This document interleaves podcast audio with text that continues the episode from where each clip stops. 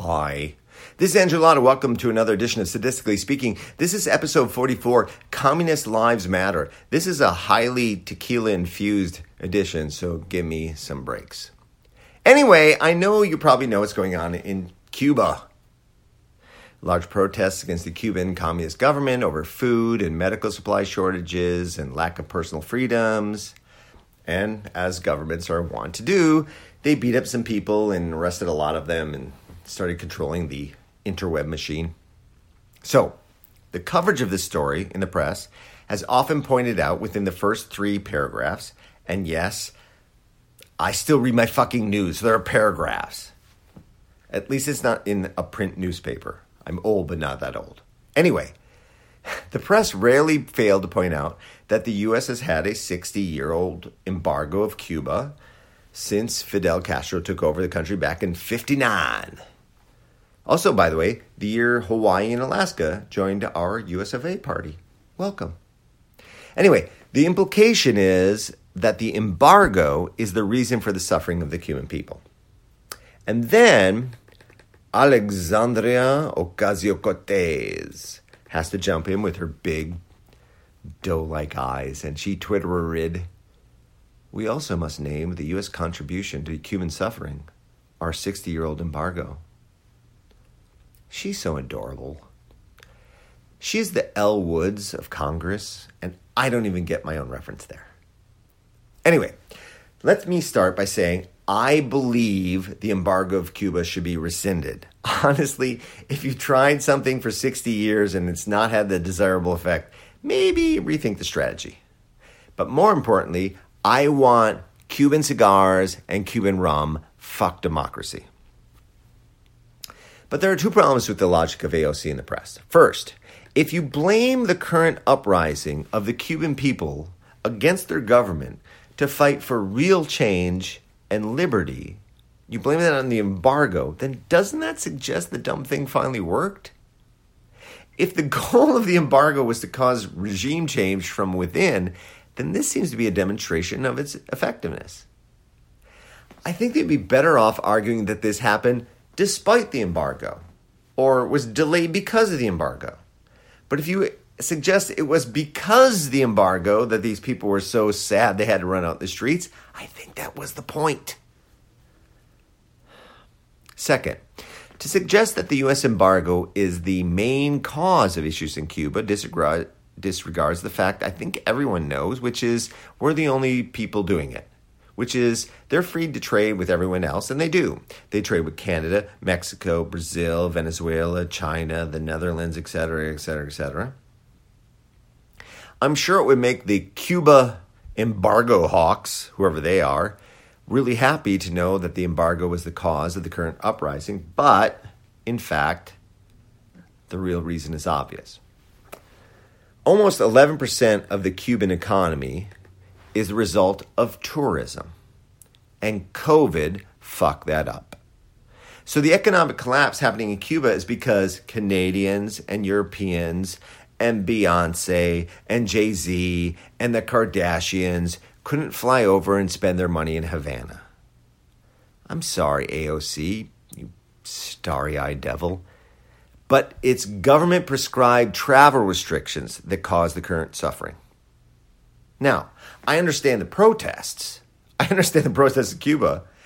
If I'm giving up personal freedoms in a communist regime, the payoff is supposed to be that I don't have to worry about food or medicine.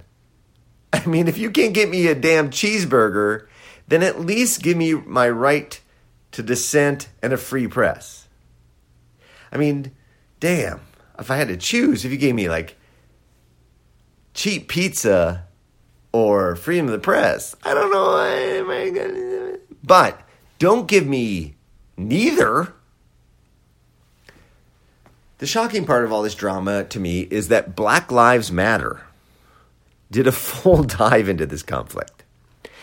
Now, if you haven't seen what they actually presented, you may think that they twittered their support for another group the, the citizens of Cuba protesting for their rights against the government, even in the face of clashes with police and the military.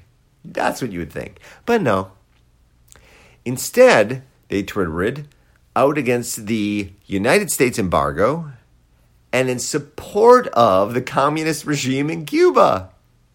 And said, especially because that uh, regime has given support to black revolutionaries such as Assata Shakur, who they actually name Assata Shakur, despite the fact that she was convicted of a killing of a New Jersey state trooper and then fled to Cuba after escaping prison. Look it up. I can't make this shit up. So, there are two possibilities with the BLM statement. Either they're really dumb or they're really smart. I don't know which one is worse. So, my first reaction was, holy shit, that's really, really dumb. Did someone toggle their Twitter without thinking? I don't know what even toggling your Twitter is, but did you not think? One of the main attacks against BLM from the right is that they are hypocritical, radical, Marxists, anti Americans who don't really care about black lives. I mean, I think that's directly from a Fox News homily on BLM. It's overheated rhetoric, so what's the base, best way to combat that? By supporting a communist regime over the protesting citizens who are largely Afro Cuban in the videos and then throwing the US under the bus? I don't know that that helps. Now, I'm listening, BLM people, I understand you may feel that everything you're saying is righteous and true, but what are the benefits of you putting this out? I mean, I might see a chick and she's really fat, but I don't scream you're really fat, even though that would be expressing my truth. It's a matter of, of a basic cost benefits analysis. It's not like there are people in the US government who are thinking, hey, no way we're changing this Cuban embargo. And then after your tweet thought, well, on second thought, maybe we. That's not what's going to happen. I know BLM is generally popular, but if you think you wield that kind of power, then you're as delusional as uh, Donald Trump. On the other hand, given no real positive to the tweet, the negative is that you just gave Fox News their headlines for next week and you provided the Republican National Committee with their best funding campaign in quite a while. I'm sure the newsletters are now going out to old white ladies everywhere. BLM Marxists support communist regime's despicable crackdown on liberty and they idolize former cop killer. Please send all of your money now. You also make all the white women have to choose between their black friends and their Cuban friends. And by the way, friends in both cases are in scare quotes. Friends. Because let's face it, all this has to do with winning over the hearts of suburban white women. But they're like, I mean, I love those Cubano sandwiches, but slavery. Mm. Then I thought, maybe they're not that dumb. I mean, BLM has played this pretty well in terms of getting public opinion and donations and companies on their side. So if they're really smart, what would be the mo- motivation for something that seems so anti American and pro communist? Well, shit.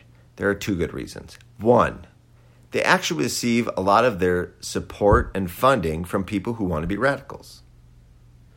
Anti American rhetoric is pretty big right now amongst college educated youths. Makes them feel out there and important and counterculture to be anti American. So why not use this as an opportunity to hammer on the US sucks message again, because that inspires your base.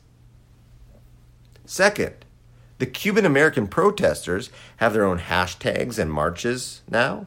Uh, hashtag SOS Cuba. And that's pushing BLM into the background. So let's grab back the narrative even it's offensive to many Americans. Now, this is exactly what the press suggested Trump would do. They'd always say he'd piss off people, and grab back the news cycle, and play to the base. That's what he did. And I never th- gave credit to that because I always thought Trump was actually too dumb to be this Machiavellian.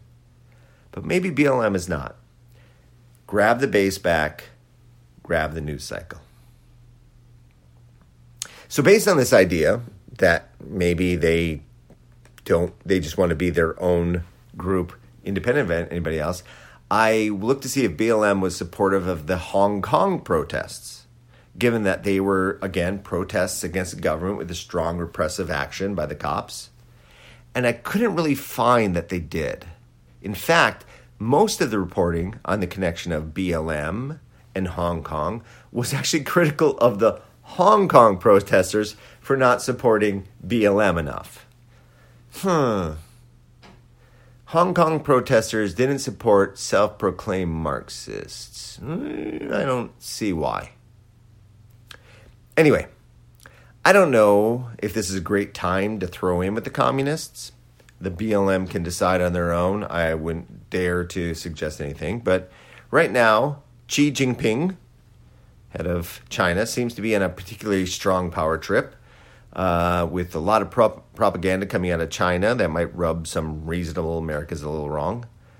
Uh, there's a current move in China, as reported today by CNN, to increase the efforts to educate all Chinese in the ideologies of Xi, which are codified in his pamphlet, Xi Jinping Thought on Socialism with Chinese Characteristics for the New Era that was only slightly in a Chinese accent and a poor one, so I don't think it was that racist. Anyway, according to these reports, the party wants to, uh, the wider public to enhance their sense of political, ideological, theoretical, and emotional identification with Xi's ideology. In a statement last week, the ministry said primary and high school across the country would start using textbooks on Xi Jinping, thought on socialism with Chinese characteristics for the new era, starting in September. Well, that's great. More teaching of critical Xi theory in schools. Critical Xi theory, CXT. Thankfully, according to these reports, there's a lot of speculation uh, over whether Xi's doctrine will be officially shortened to Xi Jinping thought in the 20th Congress next year, uh, that would be great. Uh, much easier to say. Please do that. Please go to Xi Jinping theory. It will be the best shortening since Alexandria Ocasio Cortez went to AOC. Another option you want to consider for the Xi Jinping thought is things Winnie the Pooh has said. And extra points if you get that reference, and even extra points if you get that reference and not the Ellie Woods reference unless you're in China, in which case you just lost your internet privileges. But I have positive news for those who wish to go full commie. First, Joe McCarthy is dead. Second, Jackie Chan, the great Jackie Chan, recently said he would like to become a full member of the Chinese Communist Party. He thinks they're amazing. Go, go, Jackie Chan! I just ordered sushi from Japan. No, the Pertiliate wanna kick it, Jackie Chan. Pass the Keela. Out!